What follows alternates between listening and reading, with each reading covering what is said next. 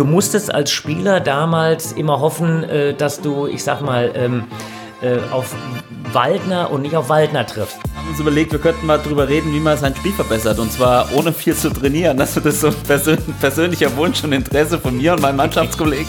Habe ich viel Zeit, gehe ich an meine Schwächen. Habe ich wenig Zeit, mache ich die Stärken stark. Es geht halt darum, dass zunächst mal wir ähm, darstellen, dass wir diese, vor allem diese Abstandsregel einhalten können.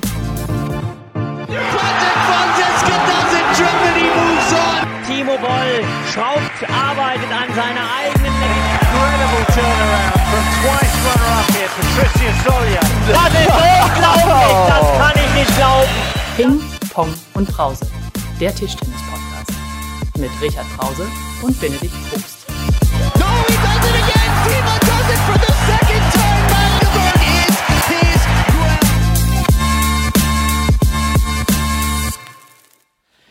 Richard, wir haben noch einen Cliffhanger von letzter Woche.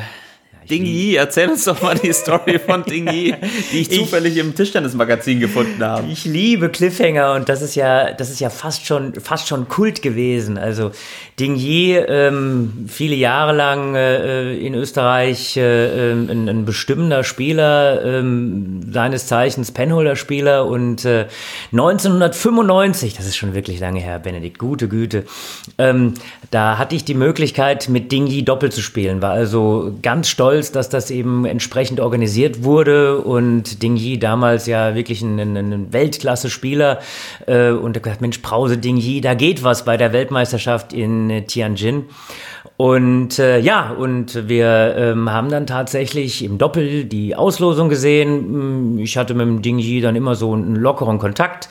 Ja, und dann äh, äh, war es äh, klar, wir würden in der ersten Qualifikationsrunde ähm, gegen zwei aus, jetzt lasst mich nicht lügen, ich glaube, es war aus Venezuela spielen. So, und ähm, ich bin natürlich da gewesen. Wer mich kennt von früher, äh, zweieinhalb Stunden vorher, hoch motiviert, äh, wollte mich entsprechend einspielen. Ja, wer nicht da war, war Ding Yi. Und äh, das hat mich natürlich ein bisschen unruhig gemacht. Ähm, wir haben natürlich noch ähm, ein, ein kleines Bon mot da in dieser, in dieser Qualifikationsrunde gehabt, weil äh, die beiden aus Venezuela waren auch nicht da. Und äh, ähm, ich habe dann einfach mal so getan, als ob Ding Yi irgendwo in der Trainingshalle gewesen ist. Und ich habe dann einfach alleine den äh, Siegerzettel unterschrieben. Ja, und so waren wir schon mal in der äh, ersten Hauptrunde. Ähm, und äh, ja, die erste Hauptrunde, die fand dann ein paar Stunden äh, später statt. Und äh, ich habe gedacht, das gibt's nicht. Wo ist Dingi? Und er war wirklich nicht aufzufinden. Also lange Rede, kurzer Sinn. Am Ende in der zweiten Runde waren dann, ich kann mich gar nicht mehr dran erinnern, wer unsere Gegner waren, die waren dann da. Zwei gegen einen, das ging damals einfach auch nicht. Und äh, ja, so äh, sind wir halt äh, dann ausgeschieden, Ding Yi und ich. Ähm, Soweit, so gut. Äh, Dann sah ich die Auslosung im Einzel. Und äh, im Einzel äh, traf ich in der zweiten Runde auf Ding Yi. Und ich dachte mir, ja gut, der ist im Doppel nicht da gewesen, der äh, weiß nicht, wo der jetzt äh, abgeblieben ist. Ähm, äh, auch die Österreicher, das Öster österreichische Nationaltrainer, wusste auch nicht, wo er war. Und äh, ja, wir, ich bin dann in die, in die Halle gegangen und war dann eigentlich so mental vorbereitet. Naja gut, ähm, das wird eine dritte Runde. Ähm, dritte Runde wäre dann gegen Caroline Nemeth gekommen, äh, welche kommen. Hab gesagt, okay, das ist eine ganz gute Chance. Ähm, bin dann in die Halle gekommen, gesehen, da ist noch ein Damenspiel vorher, was sich äh, unglaublich lang hinzog. Ja, und dann war ich kurz davor, ähm, dass das äh, Damenspiel war, war kurz davor zu Ende zu sein. Plötzlich sehe ich jemanden mit Laufschuhen in die Halle stürmen. Und es war kein geringerer als Ding Yi. Ja, um es jetzt abzukürzen, ähm, ich habe dann den ersten Satz für mich entschieden, ähm, dann, äh, dann aber 3-1 verloren. Ich habe natürlich eine Riesenschwellung gehabt und äh, äh, im Anschluss äh, natürlich trotzdem versucht rauszufinden, wo war er denn? Und dann sagt er, ja, er hat das äh, abgesprochen mit seinem Trainer. Er hat seine Eltern besucht und äh, war deswegen drei Tage nicht aufzufinden. Ist aber dann wirklich kurz vor knapp gekommen, hat dann auch gegen Caroline Nemeth äh, im nächsten, in der nächsten Runde gewonnen. Ja, das war mein Auftritt mit Ding Yi, wie du dir vorstellen kannst, lieber Benedikt. Ähm, Habe ich danach nie mehr mit ihm Doppel gespielt. Ja, vor allem, äh, was, ich habe das ja, als, wie gesagt, das Artikel gefunden in, in einer alten äh, Tischtenniszeitung, in DTS. ähm, da steht ja auch drin, dass dass tatsächlich ähm, er disqualifiziert geworden wäre, wenn das Spiel an diesem Tisch vor euch nicht so lange gedauert hätte. Und du hattest noch nicht mal frisch geklebt, steht auch, stimmt das? Ja, also ich hatte mich natürlich vorbereitet, aber das Spiel war unglaublich lang. Äh, also ich hätte dann damals Frischkleben äh, eine neue Schicht auflegen müssen. Ja, äh, hätte mich dann auch dann darauf natürlich wieder vorbereiten müssen, weil das Spiel, das war sowieso so ein, so, so ein Hänger schon und dann nochmal anderthalb Stunden hinten dran, weil es waren zwei Abwehrspielerinnen und äh, ja, also der hat mich dann wirklich ein klein wenig auf dem falschen Fuß erwischt. Bist du ihm jemals nochmal begegnet danach? Ähm, naja, also mit äh, vielen Jahren Abstand äh, haben wir uns dann freundlich die Hand gegeben. Er sagte immer, oh, sorry, war äh, der Fehler vom Coach. Ähm, ja, ich habe das dann äh, ein bisschen unkommentiert gelassen und mir meinen Teil gedacht. so hast es heute auch äh, eigentlich unvorstellbar, oder? Ja. Also der war ja jetzt auch kein Hase äh, und du dann auch nicht. Also man kann jetzt nicht und es war auch keine Hasenveranstaltung. Also Nein, dass das äh, also, da, man muss sich das vorstellen, das war Weltmeisterschaft in Tianjin. Äh, das war wirklich eine, eine herausragende äh, äh, Veranstaltung insgesamt. Ja, ich war damals eigentlich so auf dem Höhepunkt vom, von dem, was ich spielen konnte, Top 60, war wirklich auch in der Lage, ein paar von den Top-Leuten zu, zu gefährden. Und dann, dann macht man sich als Spieler natürlich so seine Gedanken, na gut, jetzt diese Runde hast du, dann kommt Caroline Nemeth, äh, damals die Nummer eins der Ungarn, aber das hat ganz gut geklappt eigentlich eigentlich so vom, vom Spielsystem das ganz gut gepackt, äh, gepasst. Ähm, aber dass das dann eben noch so lief, also heute unvorstellbar, aber das sind Geschichten. Das stimmt, das sind Geschichten.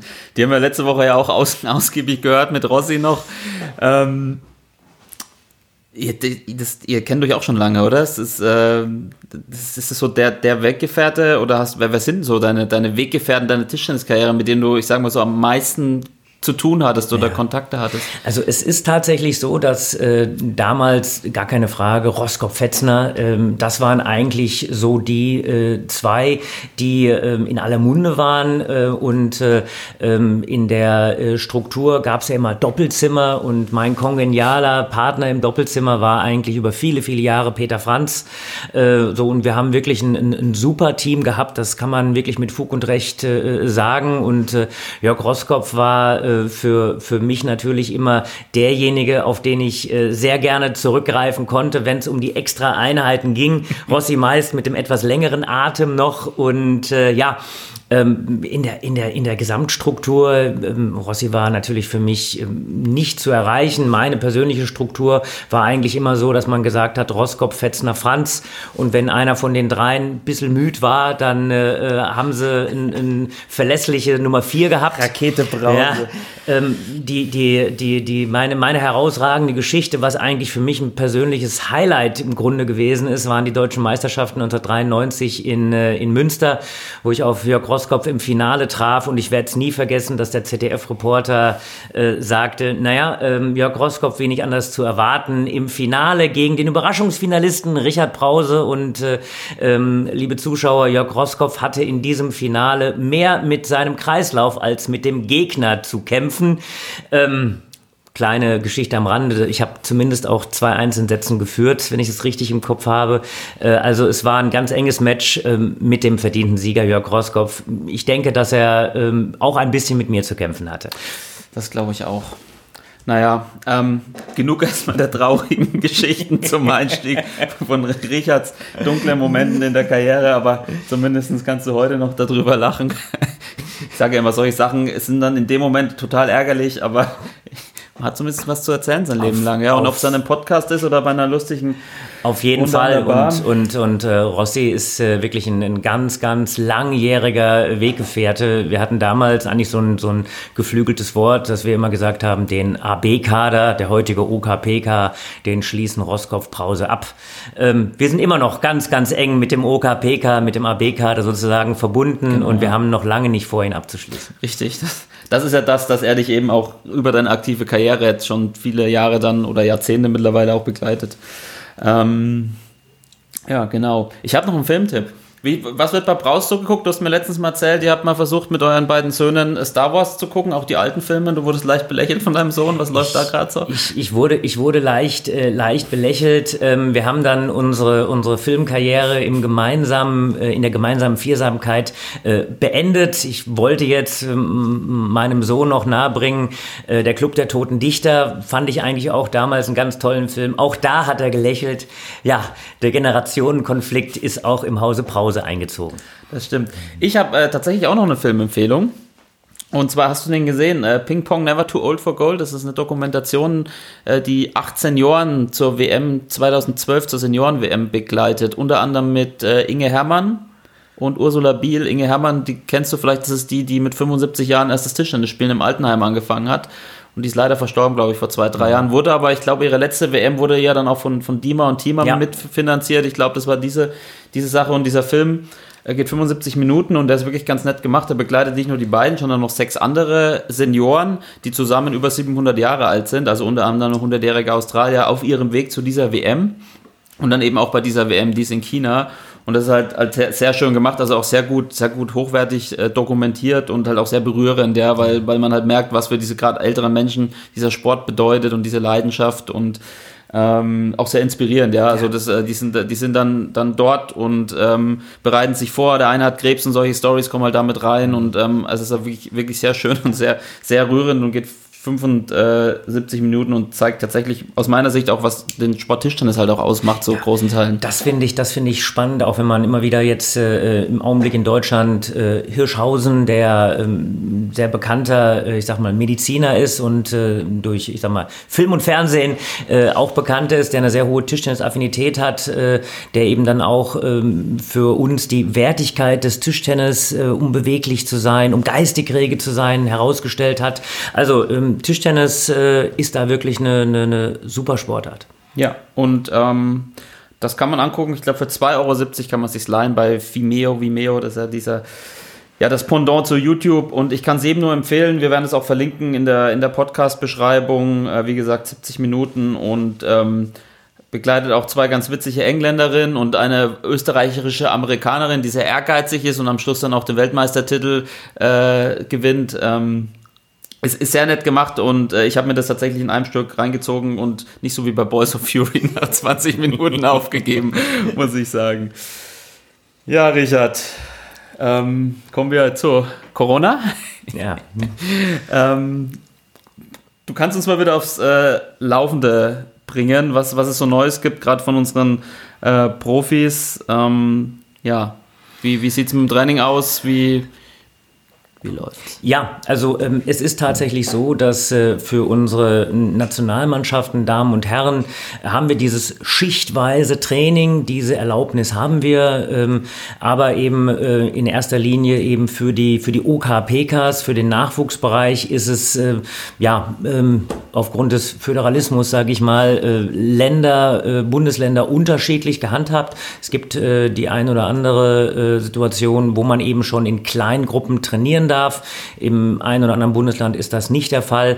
Ähm, ist also sehr, sehr unterschiedlich. Ähm, Zielsetzung ist natürlich, dass man auf Grundlage der 10 DOSB-Leitplanken und auch aufgrund der, äh, auf Grundlage der, ähm, ja, der, der Ideen des Deutschen Tischtennisbundes, wir haben ja auch unser Hygienekonzept offiziell äh, vorliegen, sowohl auf der DOSB als auch auf der DTDB-Seite, äh, um eben diesen möglichen Einstieg zu, ja, zu ermöglichen. Erster Schritt ist natürlich, dass wir ja die Erlaubnis bekommen. Ist alles nicht ganz so leicht, wie man sich das äh, vorstellt. Ich hatte auch, nachdem wir eben auf der DOSB-Seite unser äh, Hygienekonzept äh, hochgeladen bekommen hatten, ähm, erste Rückfragen, ja, jetzt geht's wieder los. Ja, ganz so ist es nicht. Das sind zunächst immer Empfehlungen, die dann auf die Länder heruntergebrochen werden müssen. Die Länder müssen das akzeptieren. Dann gibt es häufig auch wieder ein spezielles Wort, die Allgemeinverfügungen der Länder. Die am Ende oftmals ja so eine, so eine Kann-Formulierung beinhalten. Ähm, ja, und das wird dann an die Kommunen weitergeleitet äh, und dann muss quasi das Gesundheitsamt der einzelnen Städte ähm, noch zustimmen. Ist also immer eine ganz, ganz, ganz weite Strecke von einer Empfehlung, die vielleicht an der DOSB in Absprache mit der Bundesregierung und mit dem DTDB irgendwo in den Raum stellen und bevor das dann runtergebrochen wird, das dauert immer sehr, sehr lang und im Augenblick, äh, wir haben die vorsichtige Öffnung im Outdoor-Bereich, äh, bei Tennis, äh, bei Golf, äh, ähm, vielleicht noch bei einigen anderen Outdoor-Sportarten. Äh, ja, wir hoffen, dass wir als Indoor-Sportart jetzt äh, im nächsten Schritt auch diese Möglichkeit bekommen, äh, sind dabei eben unsere Hygienekonzepte nochmal so ein bisschen ähm, ja, zu überarbeiten, damit wir es eben auch umsetzen können. bleibt aber, dass wir im Augenblick noch keinen richtigen Termin wahrnehmen können. Aber ich kann einfach nur sagen, wir sind wirklich hinter den Kulissen äh, mit Hochdruck dran. Äh, am Ende entscheidet es aber natürlich immer äh, ja, die Politik, die Gesundheitsämter und die Gesundheit hat dabei natürlich immer Vorrang. Ja, ja. Ja, es ist immer so ein bisschen abwarten, ne? Abwarten, was passiert. Heute gibt's ja, wird dann wieder was erwartet von der Presse, äh, Präsidentin, sage ich schon, von der Bundeskanzlerin und äh, dem Ministerpräsidenten. Und ich habe heute zum Beispiel ähm, eine Mail von meinem Golfclub bekommen. Mhm. Da ist ab 11. Mai, nächster Montag ist es, glaube ich, wieder geöffnet, aber auch mit einer so einer Latte dann an äh, Reglementierungen und Vorschriften. Da ist dann zum Beispiel, man darf nicht duschen, man darf die Fahne nicht rausziehen. Also äh, wenn man patten will sozusagen, ja. zieht man normalerweise die Fahne raus und das sind wirklich eine ganze Reihe an ja, Vorschriften dann schon in dem ja. Fall, die man einmal darf maximal zu zweit spielen und äh, also das, da wird da schon sehr drauf geachtet und ähm, ja, man kann nur hoffen, dass es für den Hallensport halt dann auch wieder, wieder vorangeht. So es, ein bisschen, ja. es geht halt darum, dass zunächst mal wir ähm, darstellen, dass wir diese, vor allem diese Abstandsregel einhalten können. Deswegen haben wir auch bewusst seitens des DTDB ähm, gesagt, naja, wir wollen sie jetzt erstmal etwas, etwas äh, strenger äh, ähm, darstellen und nicht zu offen, ja. auf, aufgrund der Tatsache, dass wir überhaupt erstmal darstellen wollen, hier, äh, Tischtennis ist jetzt eine Sportart mit einem niedrigen Infektionsrisiko, weil es eben keine, keinen direkten Kontakt gibt. Äh, wenn wir natürlich jetzt äh, direkt reingeschrieben hätten, naja, äh, die Hallen gehen auf und äh, wascht euch die Hände und danach kommt auf eine 300 Quadratmeter Halle äh, zehn Tische, ähm, dann bin ich mir sicher, dass das die Leute oder die äh, Experten, die es am Ende dann entscheiden, und das sind ja nicht notwendigerweise die Tischtennis-Experten, das sind dann Leute, die sich das einfach vorstellen, ja, wie ja. sowas darzustellen ist, ähm, die müssen klar für sich dargestellt sehen, jawohl, das Infektionsrisiko ist aufgrund der äh, Sportart, die nicht im direkten Kontakt ist, sondern immer über diesen indirekten Kontakt mit den 2,37 Meter dazwischen, das ist eine Sportart, äh, die wir mit einem relativ guten Gewissen zulassen können. Und das ist unsere Hoffnung im Augenblick. Ja. Im Leistungssport haben wir ja auch noch ein paar Veranstaltungen dieses Jahr, jetzt unmittelbar, was natürlich von vielen auch noch erwartet wird, ist das TDBL-Finale, beziehungsweise die Playoffs, ja, also da geht es erstmal um die Halbfinals und um die Finals. Ich hatte jetzt kürzlich mit Nico Stehle noch gesprochen, die haben natürlich auch so ein bisschen warten ab, sind in engen Kontakt mit den Vereinen, wie sie jetzt, wie es jetzt weiterfahren, warten auch heute den Tag so ein bisschen ab und ähm, deren Wunsch ist natürlich, ähm, das, äh, die, die Saison zu Ende zu bringen, ja, natürlich unter der Priorität der Gesundheit ähm, und ja, Zuschauer, kann man wohl sagen, wird es dann nicht geben. Ist ja auch sowieso bis Ende August jetzt erstmal äh, nicht erlaubt, solche Großveranstaltungen ähm, zu veranstalten. Aber wie gesagt, die reagieren auch nur. Sie sagen, Gesundheit oberste Priorität. Man muss die Rahmenbedingungen äh, berücksichtigen, die dann vorgegeben werden oder die es gibt. Und, und in diesem, in diesem, ja, in diesem Konstrukt wollen sie dann halt schauen bis Ende Juni. Also es sind dann noch acht Wochen, das über die Bühne zu bringen. Und, und wie das dann passiert, das besprechen die mit den, vor allem halt auch, ja. auch mit den Vereinen am Ende, ja. Das, die, die Hauptschwierigkeit Schwierigkeit ist natürlich, dass man äh, ähm, einfach auch Reisebeschränkungen äh, hat. Und äh, wenn eben jetzt ein, äh, ein, ausländischer Spieler oder Spitzenspieler nicht sich im Augenblick in Deutschland aufhält und in Deutschland mhm, einreist, dann äh, ist es fast durchgängig so, ähm, dass man eben diese 14 Tage Quarantäne einhalten muss. Mhm. Ähm, all diese Dinge, die eben für Spieler auch betreffen, die nicht äh, die ganze Zeit in Deutschland wohnen, sind natürlich dann zu organisieren, zu planen deswegen, äh, die TTBL hat bis zum 31. Mai zunächst mal die Playoff-Runde äh, und auch natürlich dann das Finale ausgesetzt äh, und scharren natürlich mit den Hufen, was ich auch nachvollziehen kann, in der Hoffnung, dass der Juni vielleicht sich so weit öffnet, dass man eben dann ja eine, eine Veranstaltung ähm, in Anführungszeichen als Geisterspiel durchführen kann, um eben die Saison zu Ende zu bringen. Ähm, ja, da kann man nicht mehr äh, sagen, als muss man abwarten, ich will es nicht ausschließen. Ähm, die TTBL ist da jetzt auch dran, aber eben, ob es äh, äh, wirklich so umgesetzt wird, hängt vielleicht auch ein bisschen am Vorreiter Fußball ähm, und wie da letztendlich die, ja, die Umsetzung sich äh, darstellt. Ja, ja das, das, das, hat er auch gesagt, so, dass der Fußball ein bisschen die Funktion des Türöffnens äh, übernehmen kann. Ähm, wie, wie, siehst du das ganze Thema Fußball jetzt wieder, Wiederaufnahme? Von der Bundesliga ist ja noch nichts beschlossen, aber man munkelt, dass es bald wieder losgehen könnte. Ähm, wie, wie, stehst du zu dem Thema? Vielleicht erstmal nicht zu der Sonderrolle, aber grundsätzlich zu, zu dem Thema Fußball. Und, also ja. zunächst mal, ähm, da muss man sich zunächst auf diese Formalitäten äh, erstmal zurückziehen. Alle die, die dort äh, involviert sind, die müssen unter ein ganz spezielles Hygienekonzept fallen. Ja. Ähm, da bin ich mir halt ganz sicher, dass, dass das die Grundvoraussetzung ist. Äh, wenn man dann in, in eine Art geschlossenes System macht, indem man sagt, jawohl, das sind jetzt die 22, die gegeneinander spielen, plus äh, der Rest der Mannschaft, ähm, äh, plus eben die Organisatoren, die es benötigt, um eben, ähm, ich sag mal, Trainer, Betreuer und so weiter, das darzustellen. Und wenn man das eben absichert mit einem geschlossenen System, sage ich mal, ja, die man eben testet, vorher, nachher, guck auch relativ regelmäßig die, die, die Rückmeldungen der, der verschiedenen Institute. Und wenn dann tatsächlich genügend Tests vorhanden sein sollten, dann glaube ich, kann man schon vorsichtig darüber nachdenken. Aber eben alles äh, unter der Prämisse, dass man sehr, sehr genau prüfen muss, wie man so eine Umsetzung macht.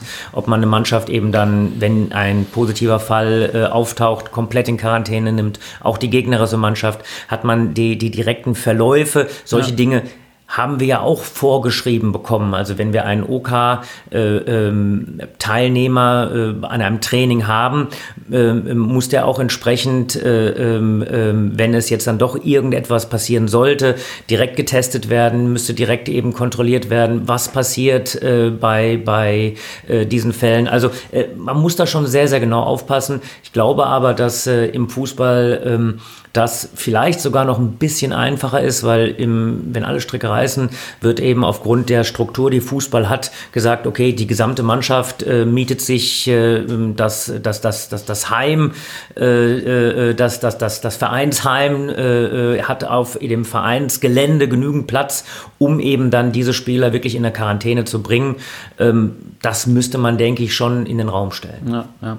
ja das, ist, das ist spannend. Ähm Fußball hat es natürlich ein bisschen schwieriger, die müssen noch wesentlich mehr Spieltage auch zu Ende spielen. Ja, ja. die haben, glaube ich, acht oder neun. Ähm, das ist vielleicht bei der TTBL ein bisschen einfach. Ich kann mir vorstellen, dass die Tischtennisfans auch ein bisschen mit den Hufen scharren. Also nicht nur die TTBL mal wieder was zu sehen. Ich könnte mir vorstellen, dass zumindest die Aufmerksamkeit dann nicht nur in der Tischtennisszene, sondern auch außenrum sogar ein bisschen größer sein könnte, wenn man da was schafft, auf die Beine zu stellen. Natürlich ohne die Live-Zuschauer, aber vielleicht dann mit den Live-Zuschauern vor dem Fernsehen oder vor den, vor den äh, Computern im Livestream.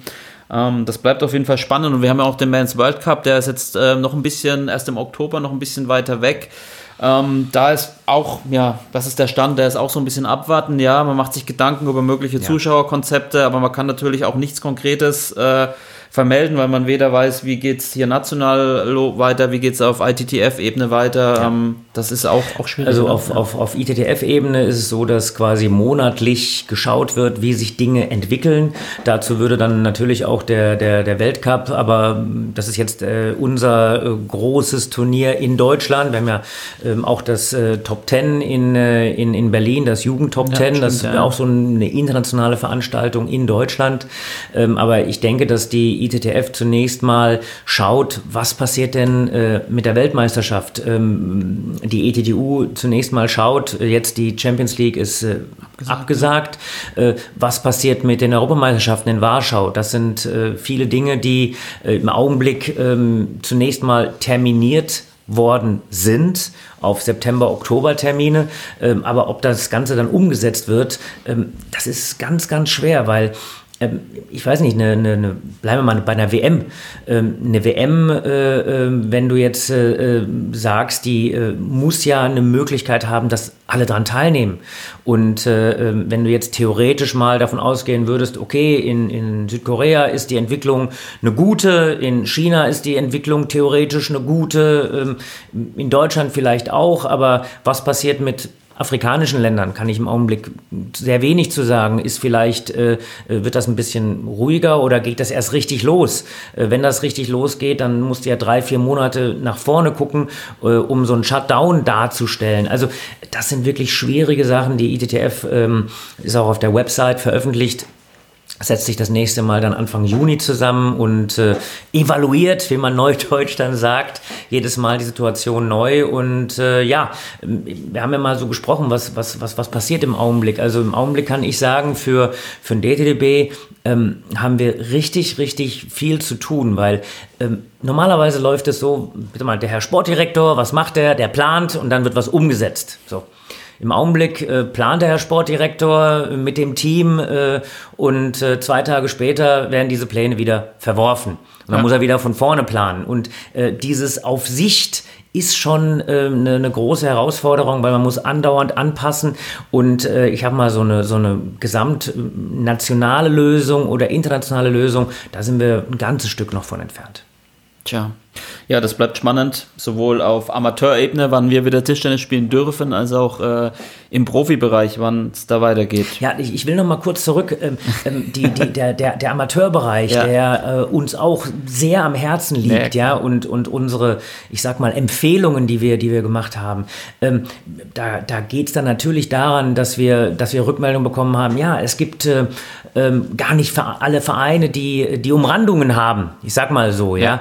Ja, ja ähm, dann, dann müssen wir natürlich gucken, welche Alternativen könnte es geben. Ja, dann macht man keine Umrandungen, sondern dann macht man Langbänke, die man alternativ dann als eine Abgrenzung macht. Äh, um, um solche Dinge muss man natürlich äh, sich jetzt Gedanken machen und versuchen, die bestmöglich zu, zu Papier zu bringen, weil das Ziel ist es natürlich auf der einen Seite Trainingsmöglichkeit zu, zu bekommen, gar keine Frage. Da sind wir in der Nationalmannschaft schon relativ weit im Erwachsenenbereich, hoffen jetzt den Nachwuchs nachzuziehen.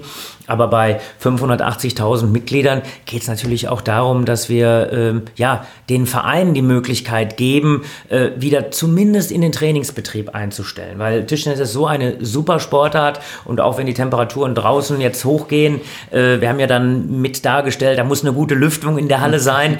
Äh, ja, und dann, dann wollen natürlich wir alle wieder Tischtennis spielen. Ja, das stimmt.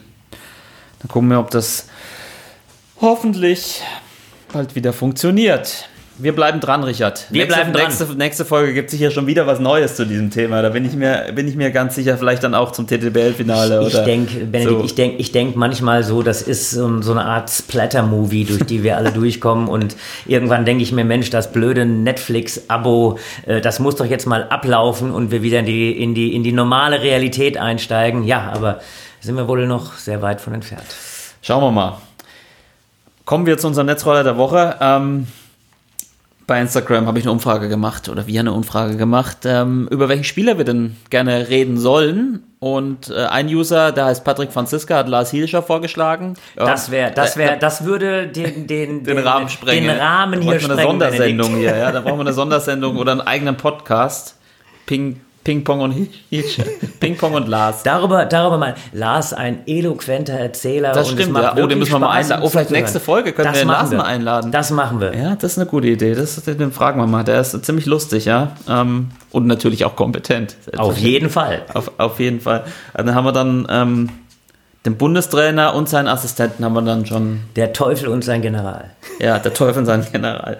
Ja, ähm, die Umfrage hat auf jeden Fall ergeben, ähm, zwei absolute Spitzenreiter, ähm, wobei Jan-Ove Waldi-Waldner die Nase knapp vor Werner Schlager hatte. Ähm, Werner Schlager ist auch ein gutes Thema, den kennst du ja auch schon ein bisschen besser, da können wir auch mal drüber reden, über ja. den gibt es sicher auch viel, viel zu erzählen. Ja, und Waldi ist natürlich, das ist natürlich jetzt hart, weil da kann man auch einen ganzen Podcast drüber machen, aber ähm, ja, wo, wo fangen wir an? Ja, vielleicht die einfachste Frage, Richard, warum ist Jan-Ove Waldner der Mozart des Tischtennis? Ja, weil tatsächlich er ähm, Dinge immer zelebriert hat. Er hat nicht ähm, ähm, in, in den meisten Wettkämpfen äh, diese, die, wenn, wenn man jetzt auf YouTube geht, fangen wir so an, wenn Ja. man auf YouTube geht, da hat man ja unheimlich häufig diese, diese Best-ofs von Jan-Ove Waldner. Ähm, es ist interessanterweise, man müsste sich mal genau rausgucken, gar nicht immer so, dass das seine, seine, seine größten Siege waren. Denn was die meisten vergessen, äh, Jan-Ove Waldner in seinen in seiner, in seiner allerbesten Zeit in den Big Events war der vorbereitet wie kein zweiter. War unglaublich fokussiert und äh, dem ihm wird ja diese, dieses künstlerische, dieses Leichte immer so nachgesagt und ähm, ja, ich spiele lieber noch einmal ums Eck. Bei den ganz großen Titeln war er so fokussiert und unheimlich häufig mit Aufschlag, Rückschlag, ein Ball und hat dann den Ballwechsel auch sehr, sehr früh beendet. Aber er war derjenige, der tatsächlich auch mal auf kleineren Turnieren oder wenn er mal in der Bundesliga gespielt hat, Dinge probiert hat, kreativ probiert hat. Und das war natürlich am Ende so, dass viele der Dinge, die er probiert hat, und deswegen Mozart, äh, deswegen Künstler, äh, am Ende dann ja so in die, ähm, ich will mal sagen, in, in, in, die, in, in das Allgemeingut übergegangen sind. Er war ein Vorreiter. Wenn ich mir überlege, dass er angefangen hat als, als einer der ersten, so wie ich das für mich wahrgenommen habe in Europa, mit äh, extremen Aufschlagvariationen, ähm, mit äh, Aufschlägen, die er eben nicht nur, ich sag mal, verdeckt hat, sondern wo er auch mit langen Aufschlägen was gemacht hat. Äh, nächster Schritt war äh, Jan-Ove Waldner, der ein klein wenig dann doch, ja, vielleicht auf der Rückhand zwischendurch äh, anzugreifen war äh, und wo er dann diesen Pressblock, der ähm, jahrzehntelang das Tischtennis mit äh, geformt hat, ähm, ja, ich will mal sagen, vielleicht nicht erfunden, aber richtig reingebracht hat in den, in den Sport. Äh, die Winkel, er hat als einer der ersten auch ganz bewusst äh, die, den Tisch nicht nur in der Länge ausgenutzt, sondern eben auch in extremen Winkeln. Also diese, diese angetäuschten Bewegungen mit Vorhand, wo er eben dann den Ball mit dem Handgelenk abgeklappt hat und, und so ein bisschen mehr mit Seite gespielt hat. Ja, also äh, Timo ähm, hatte äh, da äh, 2004 in Athen, als Waldi ja eigentlich schon etwas älter war, äh, ganz große Schwierigkeiten, hat das Spiel ja leider auch da äh, verloren.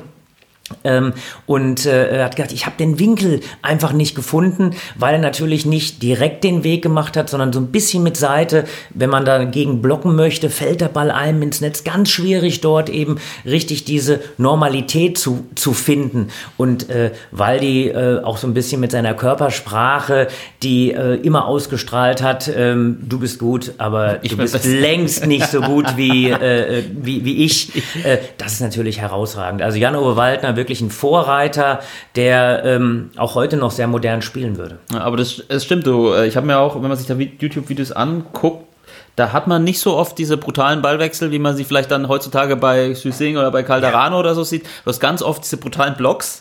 Also, wo dann der Gegner quasi den unglaublichsten Topspin spielt und der steht einfach nur da, macht klack. Ja. Ähm, und ansonsten hast du wirklich äh, nicht, nicht viele, nicht viele so krasse Ballwechsel. Ähm, und der dazu Aufschlägen hat er gesagt, er hat jeden Tag mindestens 20 Minuten Aufschläge trainiert und ähm, und hat sich viel da auch von den Chinesen ab, abgeschaut. Er hat gesagt, Liu Guoliang hat er, äh, hat, hat er sich da viel abgeschaut und er hat auch grundsätzlich, äh, gibt, gibt er zu oder sagt er auch, dass er sich viel, viel antizipiert hat und viel von anderen Menschen abgeschaut und das in Aber- sein Spiel übernommen hat. Aber en entscheidend ist, er hat es nicht kopiert. Ja. Er hat gesagt, okay, dieses Element finde ich spannend ähm, und dieses Element nehme ich, aber baue es um. Und das ist das, wenn wir jetzt, wir können ja das Podcast, das ist ja ein bisschen offen, ne? Ja, so, genau. ähm, äh, wenn, wir, wenn wir darüber sprechen, was, was brauche ich denn, äh, um, um irgendwo besser zu werden? Natürlich ist es wichtig, sich von anderen Leuten was abzugucken, aber eine Kopie wird nie besser sein als das Original. Ja. Also insofern, kopiert, alles gut. Aber baut es immer so ein, dass ihr es auf euer Spiel anpasst. Niemals nur kopieren, sondern sagen, okay, wie kann ich diese Bereiche verbessern, verändern? Und äh, äh, Waldi war, was diese Dinge angeht, also ja, ähm, fast avantgardistisch, würde ich sagen. Immer noch mal einen Schritt weiter. Ähm, und äh, ja, vielleicht die Generation davor, wenn ich ihn Tibor Klamper gesehen habe, äh, wie, wie früh er diese Bälle eben gespielt hat, äh, der war auch sehr weit für seine, ja, für die, für die, für die Generation, für die Zeit. Und äh, Waldi war da wirklich ein absoluter Trendsetter. Kann man das mit, kann man Waldi mit heute vergleichen? Also kann man sagen, ähm, oder mal anders, anders formuliert, ein 30-jähriger Jano Waldner spielt gegen 30-jährigen Timo Boll. Wie würde das ausgehen? Also war er wirklich so extrem gut? War er wirklich der beste europäische Tischtennisspieler aller Zeiten? Oder war vielleicht damals die internationale Dominanz oder die chinesische Dominanz nicht so groß? Oder kann, sagst du, man kann das gar nicht vergleichen? Also ich glaube tatsächlich, dass der Sport sich unglaublich weiterentwickelt hat. Ähm, ich will mal weg von, von Waldi, weil da werden sich die Geister scheiden. Ich ja. würde jetzt einfach sagen, 30-jähriger Timo Boll äh, äh, heute würde gegen den 30-jährigen Jan-Uwe Waldner von vor ähm, 25 Jahren äh, gewinnen, ja. weil Timo noch mal ein Stück äh, kompletter ist. Vielleicht sagen das andere, das ist ein Blödsinn, das, äh, der würde, der würde äh, auch äh, ganz anders heute spielen. Ähm, was äh, tatsächlich bei, bei Waldi eben äh, immer war, ähm, der ist halt in, der, in, seiner, in seiner Struktur so gewesen, dass er sich Dinge immer wieder überlegt hat immer wieder überlegt hat, worauf äh, will ich jetzt eigentlich raus? Und ähm, ich hatte so ein bisschen den Faden eben gerade verloren. Ähm, ich hatte ähm, immer wieder mal auch die etwas älteren Spieler, ähm, die eben jetzt auf YouTube äh, zu sehen sind. Ähm, bleiben wir Jörg Rosskopf, ja, ähm, wo man eben immer gespeichert hat, Mensch, das ist eine riesen Rückhand, die er da gespielt hat. Ja, heute würdest du sagen, okay, aber das spielen ja fast alle. Ja, also das ist einfach, Tischtennis ist ein sehr, sehr kompletter Sport. Man hat keine wirklichen Schwächen gehabt. Ich hatte mal von einer kleinen Schwäche von, von Waldi gesprochen, sein Rückhand Topspin, der war häufig äh, Hop oder Top, also einfach eine nicht so eine sichere Eröffnung. Ähm, das würde heute eben wirklich direkt bestraft werden. Ja, ähm, insofern also ist es ähm, ein, ein Kreanga. Äh, ein Kreanga hatte kein Spiel über dem Tisch. Ja, wir kommen zurück von dem, was äh, was Jörg Roskopf gesagt hat. Spiel mal ein bisschen höher, damit du dann den ersten Ball äh, direkt einen festen Ball bekommst. Da hast du heute keinen Auftrag mehr. Also insofern. Ähm, Waldi war sehr weit, aber Tischtennis ist mittlerweile auch äh, mit ganz, ganz großen Schritten auf dem Weg, sich immer weiterzuentwickeln, was Athletik angeht, was Technik angeht. Also ähm, ja, das ist schon auch heute noch für Waldi, der würde sicherlich gut spielen, aber ob er eben so dominant wäre, ich bezweifle es. Ja, das ist, denke ich, auch in vielen Sportarten so, ne, dass sich die weiterentwickelt haben, dass die wesentlich physischer geworden sind, ja. wesentlich schneller ähm, und, und das, das Tischtennis ist sicher keine Ausnahme. Welche Begegnungen hast du gehabt mit dem, mit dem Waldi? Wie oft habt ihr gegeneinander gespielt? Ja, wir haben, wir haben ein paar Mal, wir haben ein paar Mal gegeneinander gespielt und äh, ja, also wir wollen den Podcast nicht zu lange äh, machen. Er war natürlich äh, völlig außer, äh, außer der normalen Reichweite. Du musstest als Spieler damals immer hoffen, äh, dass du, ich sag mal, ähm, äh, auf Waldner und nicht auf Waldner triffst. äh, wenn du auf Waldner getroffen hast äh, und äh, du hast ihn im richtigen Augenblick getroffen, dann hast du tatsächlich öfter auch Chancen gehabt. Ich habe auch einmal mit ihm ein ganz, ganz enges Match gemacht bei einem European Master Cup. Ähm, aber auch das möchte ich nicht vorenthalten. Ein enges Match heißt nicht zu gewinnen. Ich habe am Ende nicht gewonnen. Äh, wenn du auf den anderen Waldner getroffen hast, der ähm, in einer zu extremen Spiellaune gewesen ist, äh, dann hat natürlich nicht unbedingt Spaß gehabt. Also mein, mein persönliches äh, äh, Highlight im negativen Sinne äh, war da einmal ein Europaligaspiel in Hannover, richtig, richtig viele Zuschauer. Äh, und Waldi hat einen richtig guten Touch gehabt. Und ähm, also mein Vorhandschuss ist nicht unbedingt so durchschlagskräftig gewesen, so Vorhand Topspin und das, das ging ganz gut, aber Vorhandschuss nicht. Und äh, ja, er hatte halt ähm, sich dann in einem Augenblick, ähm, nachdem er das gemerkt hat, ähm, hat er mich so ein bisschen, ja, Maus und Katz, äh, hat er dann so ein bisschen ähm, mit mir richtig gespielt. Ähm, ja, dann hat am Ende einer der Zuschauer in so einen langen Ballwechsel, wo er hinten war und Ballonabwehr absichtlich gespielt hat und ich bin einfach nicht durchgekommen. Dann rief der Zuschauer rein, ich weiß leider nicht, wer es gewesen ist, Mensch, schieß doch mal. Ja, und äh, ich bin natürlich äh, dann ganz, ganz hektisch geworden und das Ergebnis war so deutlich. Aber äh, das war natürlich auch Jan-Ove Waldner, der dann natürlich auch ein bisschen äh, gibt dem Affenzucker für die Zuschauer was gemacht hat. Äh, ja, ganz, äh, ganz herausragend. Und vielleicht eine kleine Geschichte. Ähm, Gibt es heute eigentlich ja auch noch diese, diese Touren, Suchanek-Touren ja. äh, waren das damals und äh, wir hatten damals auch eine, eine ganz gute Truppe eben beieinander. Jan-Uwe Waldner, Jürgen Persson, ähm, Blaschik war dabei, ich war dabei. Ähm, ich war so dann das Add-on. Ne? Also ich durfte dann eben auch da Ach, mitspielen. Richard, nicht schon ja. wieder. Du Armer. Ähm, ja, und äh, ja, wir haben dann natürlich dann auch ähm, nach der Veranstaltung ähm, nochmal so beim Bierchen zusammengesessen, weil die äh, ist dann auch so ein bisschen Erzähllaune gewesen und äh, plötzlich klingelt sein Handy, äh, weil die war aber schon aufgestanden und äh, ähm, wollte auf die Toilette gehen. Und dann sagt er hier, äh, nimm mal mein Handy und äh, sprich mal kurz, ja. Und ich sag, okay, was, was soll der Handy? Warum, warum soll ich jetzt damit sprechen, ja? Also, ja, am anderen Ende der Leitung war Björn Borg. äh, und äh, das war sozusagen mein Aufeinandertreffen mit, äh, Björn Borg. mit Björn Borg. äh, zum Glück war Waldi relativ schnell aus der, von der Toilette wieder da ähm, und äh, hat dann das Gespräch zu Ende geführt. Also ich bin so ein bisschen vor Ehrfurcht erstarrt. Aber das sind halt wirklich spezielle Geschichten, äh, weil die auch ein sehr, sehr bodenständiger Typ und äh, ja, auch wirklich ein, ein, ein Kumpel. Ja, aber es ist auch so ein bisschen, das ist ja auch so die Legende von ihm, die dann, äh, die dann immer mitschwingt, ist ja auch Waldi oder Jan Owalden als Mensch, ja, der als, als Lebemann kann man fast so ein bisschen sagen oder als einer, der zumindest gerne in Gesellschaft war und auch abseits der Platte das eine oder andere Problemchen gehabt hat. Wie, du hast gerade schon ein bisschen erzählt, wie hast du ihn sonst so erlebt? Also, ähm, wenn du ihn im richtigen Augenblick getroffen hast, jemand, der ähm, total nett in, in Erzähllaune, der, wie nicht anders zu erwarten, Tischtennis wie, äh, wie kein zweiter kennt, der tatsächlich auch einen, messerscharfen Verstand hat, was dieses äh, Tischtennis angeht, wo Tischtennis sich hin entwickeln äh, muss oder hat müssen. Ähm, und äh, vor allem auch einen unglaublich starken Willen gehabt hat. Ähm, hat man hat immer ein bisschen gebraucht, bevor man eben ja so einen Zugang zu ihm bekommen hat. Ja, äh, aber wenn er dann mal aufgetaut war, also ein, ein, sehr sehr netter Kerl und äh, Appelgren, Waldner, Persson, also ähm, das war schon äh, äh, ein Dreigestirn, äh, was wirklich. Da kommt man äh, arbeiten. Ja, da kommt man, da kommt man mitarbeiten. ja, kann man mitarbeiten.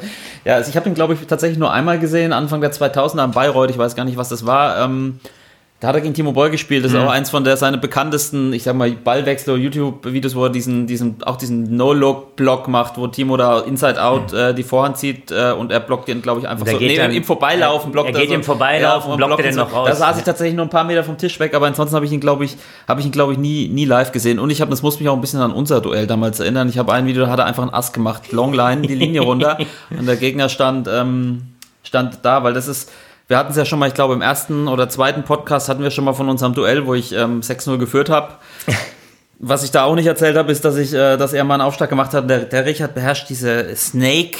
Es ist eine Bewegung, die sieht aus, als kommt sie irgendwie lang in die Rückhand und kommt dann aber kurz cross in die Vorhand. Und als, als äh, Rückschläger habe ich mir gedacht, okay, der macht jetzt wieder lang in die Rückhand. Und ich bin umgesprungen, um mit der Vorhand zu attackieren. Und dann kam der Aufschlag kurz cross in die Vorhand. Und ich stand ungefähr 27 Meter von diesem Ball weg. So weit habe ich noch nie beim Aufschlag von dem Ball weggestanden. Also ich habe das versucht, es auch seitdem ein bisschen zu imitieren, aber Ja. es, es klappt natürlich nicht. Geht äh, Snake in die falsche Richtung, das ist herausragend. Macht man möglicherweise ein, ein, ein Ass, aber ein kurzes Ass. Ein kurzes Ass, genau, ja, ein, ein Stoppass sozusagen.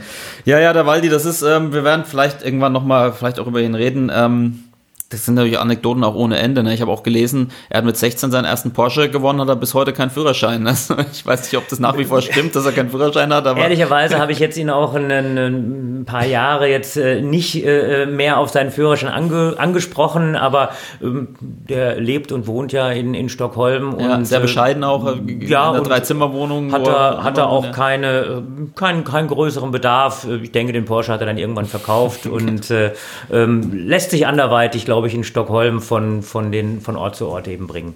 Ja, Rossi hat auch gesagt, ähm, es gab kaum was Spannenderes, als mit, äh, mit Waldi mal einen trinken zu gehen und über Tischtennis zu reden, ja, wie du schon gesagt hast, weil er eben auch, auch, auch dieses Verständnis und dieses Ja. Wissen hat.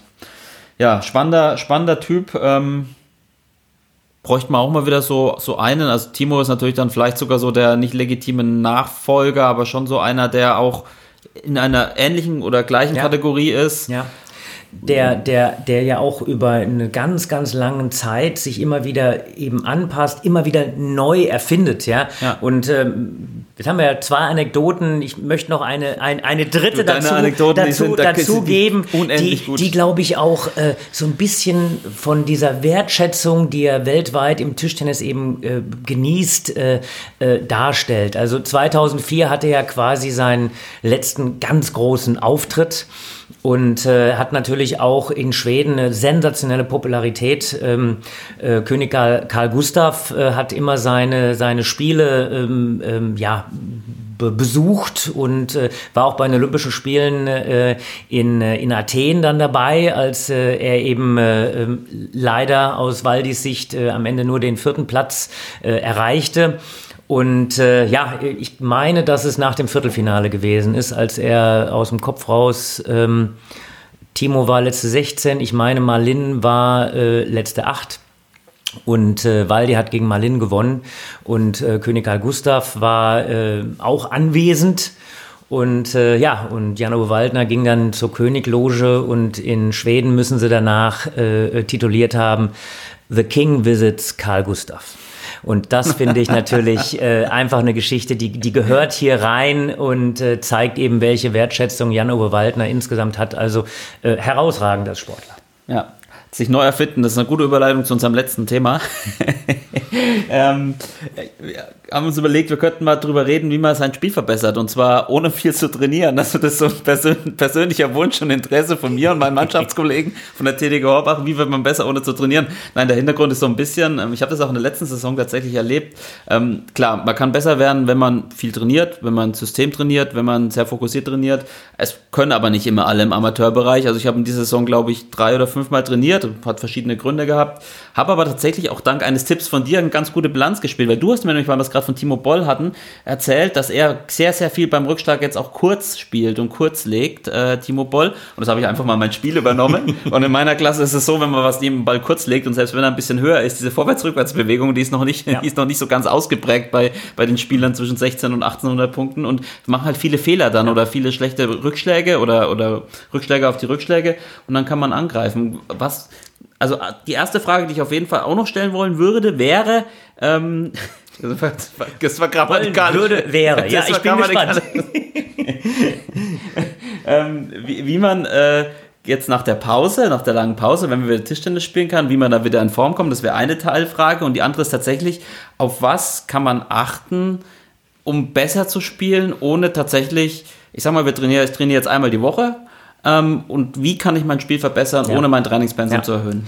Also äh, zunächst mal, generell ist das schwer. Das möchte ich mal vorausschicken.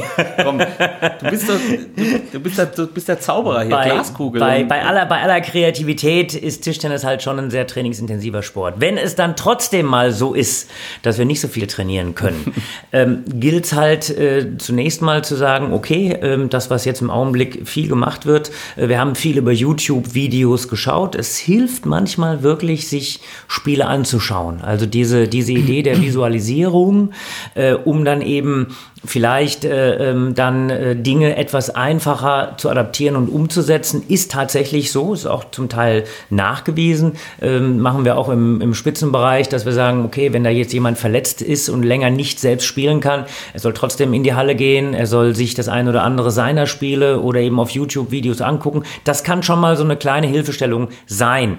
Ähm, um wieder in den Rhythmus zu kommen nach einem ganz langen Bereich, empfehle ich eben wirklich Tischtennis Keep It Simple. Also so einfach wie möglich und so lange wie möglich Ballwechsel spielen. Ganz, ganz einfache Strukturen. 1-1, äh, Vorhand aus Vorhand, Rückhand aus Rückhand oder wenn man, schönen Gruß an Helmut Hampel, den Schleifer, wenn man die große Beinarbeit machen möchte, Vorhand aus Vorhand, Vorhand aus Rückhand, um eben einfach diese Bewegungsabläufe ein bisschen einzuschleifen. Das ist immer der erste Einstieg, egal ob das jetzt ein Amateur oder ein Top-Spieler ist, um eben tatsächlich über so einen Wiederholungsmechanismus ähm, das Hirn wieder daran sich erinnern zu lassen, wie Tischtennis eigentlich dar, sich darstellt.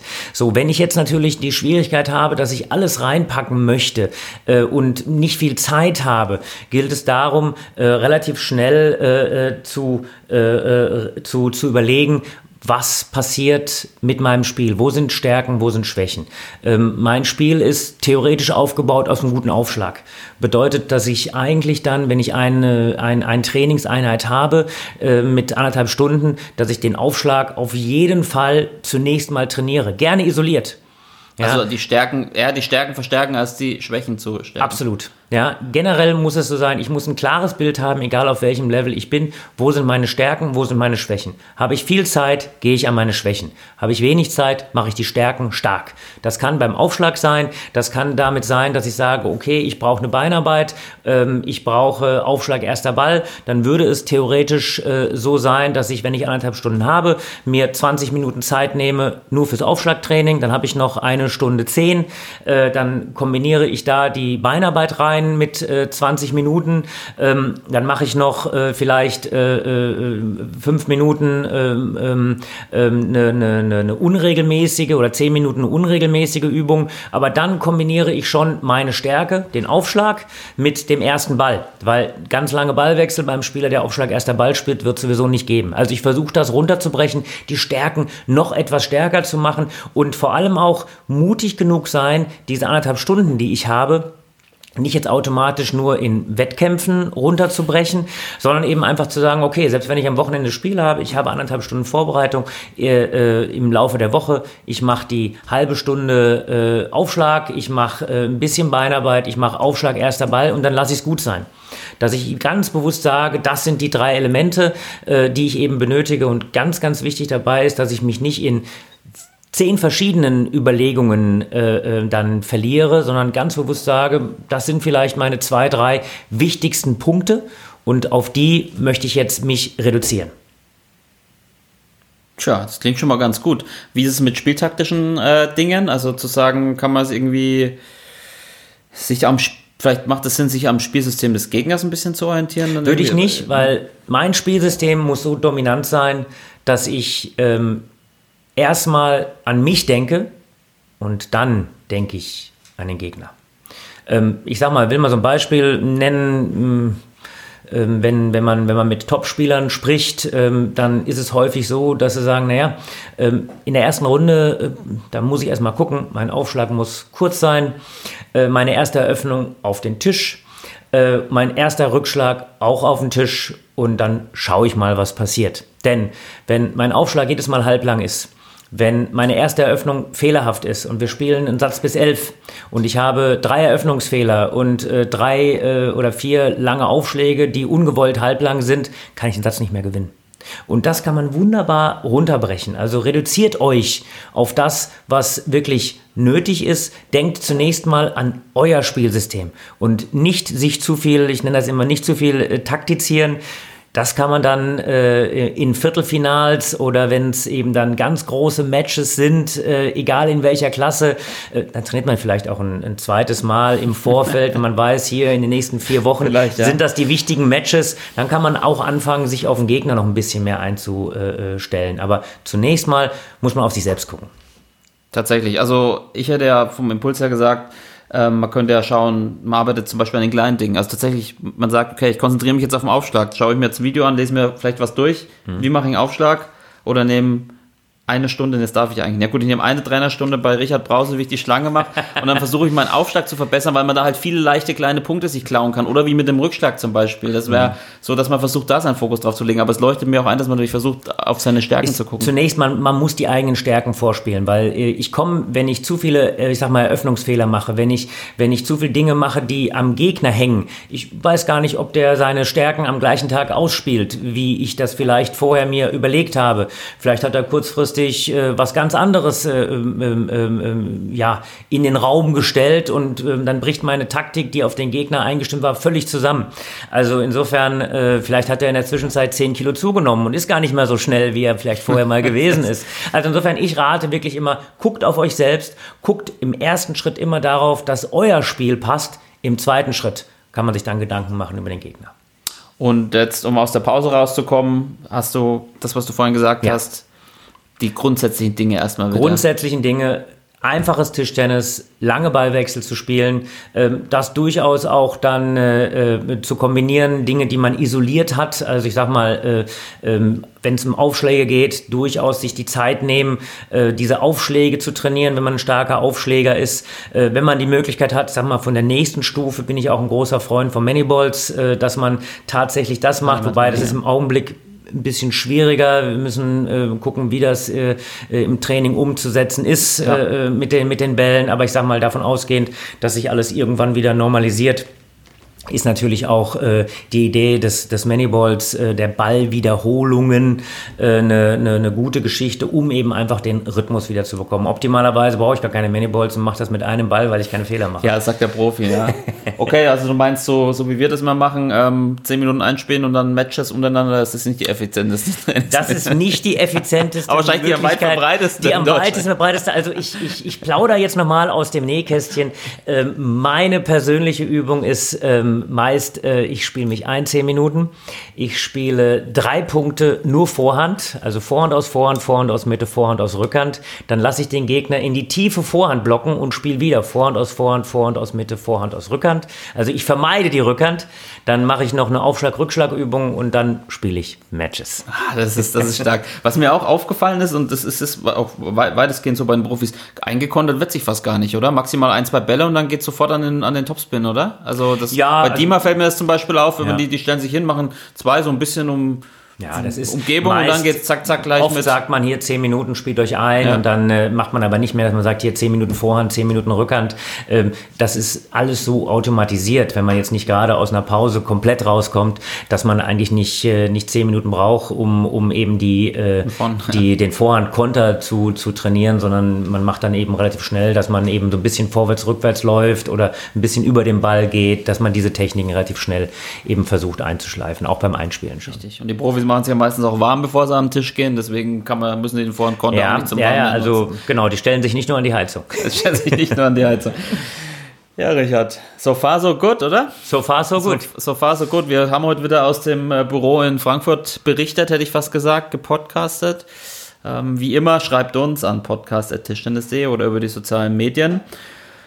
Und ansonsten, wir harren der Dinge, gell, Richard? Wir, wir harren der Dinge, die da, die da kommen ich vermisse mögen. auch ein bisschen unsere Tennismatches. Es wäre jetzt schon wieder fast an der Zeit, die mal wieder ins Auge zu fassen, Ja. aber es ist natürlich auch schwierig und wir müssen natürlich erstmal wieder an, an den grünen Tisch, bevor wir an, Das- auf die Asche gehen. Ja, also ich befürchte, dass man erst auf die Asche gehen kann, bevor wir an den grünen Tisch kommen, aber das darf nicht mehr zu lange warten. Ich hoffe, dass, äh, wenn wir den nächsten Podcast machen, wir dann vielleicht schon weitere Informationen haben zum grünen Tisch. Ja, und so zur Asche. Der, der, der nicht mehr ganz so grün ist. Der ist ja auch anderfarbig mittlerweile, auch schwarz, blau. blau, violett, alles. Ja. Ähm, ja, stimmt. Zurzeit wäre es eh nichts, weil bei meinem körperlichen desolaten Zustand gegen dich Tennis zu spielen, das würde einer selbst Einem, einem Offenbarungseid. Nein, einer- nein, einer so weit will ich nicht einer gehen. Se- selbst, Selbstgeißelung, einer, ja, also da muss man schon Schmerz vertragen können. Das wäre zurzeit nichts. Na gut. In diesem Sinne, bleibt gesund und vielen Dank fürs Zuhören und bis zum nächsten Mal. Bis zum ciao. nächsten Mal. Wir Tschüssi. freuen uns. Ciao.